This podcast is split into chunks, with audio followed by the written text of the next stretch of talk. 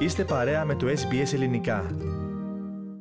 Καθώς το 2019 πλησίαζε στο τέλος του, ο Jack Egan πάλευε για να σώσει το σπίτι του από τις καταστροφικές πυρκαγιές. Ήξερα ότι αν έπαιρνα μία λάθος απόφαση, θα έχανα τη ζωή μου, λέει ο κύριος Egan. I knew that if, if I, I made a poor decision, I, I would, I would die. And Ο Τζακ και η σύντροφός του Καθ κατάφεραν να σωθούν. Όμως το σπίτι τους, στο Rosedale, στη Νέα Νότια Οαλία, καταστράφηκε. Αυτό ήταν το αποτέλεσμα για πολλούς που υπέφεραν από τις πυρκαγιές του μαύρου καλοκαιριού, που στήγησαν περισσότερες από 30 ζωές. Σχεδόν τρία χρόνια αργότερα ξαναχτίζουν το σπίτι στον ίδιο χώρο, αλλά ο κίνδυνος πρόκλησης μιας άλλης πυρκαγιάς είναι μεγάλος. Υπήρχαν 500 σπίτια που χάθηκαν μόνο στην περιοχή μας εκείνη την ημέρα. Αν προκληθεί άλλη πυρκαγιά θα ξέρουμε τι να περιμένουμε, τονίζει ο κύριος Σίγκεν. there were 500 homes lost in our, in our shire alone um, that day. When another hot and dry fire season comes, uh, it will be certainly, uh, we will know what we can expect if things go badly.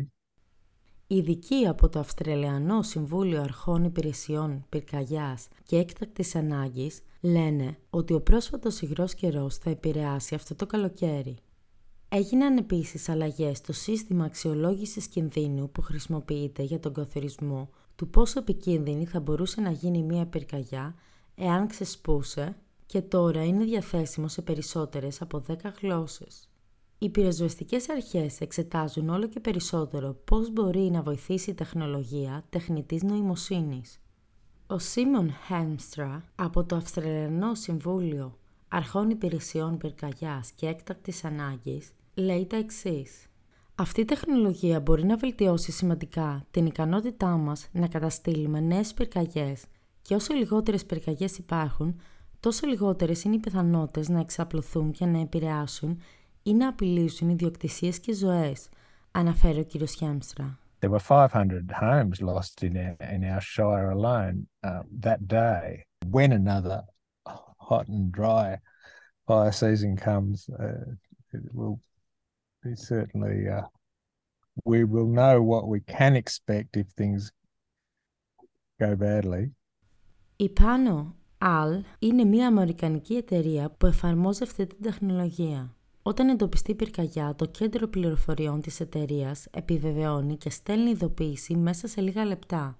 Ο εκπρόσωπός της, Arvin Statiam, λέει ότι αυτό μπορεί να βοηθήσει τις αρχές με πολλούς τρόπους.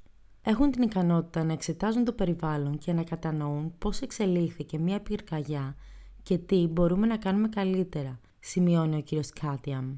This new technology can have a significant improvement to uh, our ability to suppress new fires, and the fewer fires there are in the landscape, the less potential there is for fires to uh, grow, get to a large size and impact on and threaten properties and lives.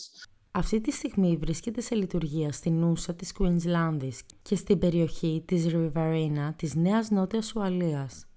Η Claire Stewart είναι δήμαρχος της Νούσα. Η πρόοδος της τεχνολογίας μπορεί να κάνει θαύματα και ιδιαίτερα όσον αφορά για τη διαχείριση και τον μετριασμό των πυρκαγιών, λέει η δήμαρχος της Νούσα. They've got much better visibility into their entire landscape. They've got the ability to look at the environment, understand the fuel levels, understand post-incident, how's it evolved, what could we do better. Πρόκειται λοιπόν για ένα βήμα για την αντιμετώπιση και πρόληψη των δασικών πυρκαγιών. Θέλετε να ακούσετε περισσότερες ιστορίες σαν και αυτήν; Ακούστε στο Apple Podcast, στο Google Podcast, στο Spotify ή οπουδήποτε ακούτε podcast.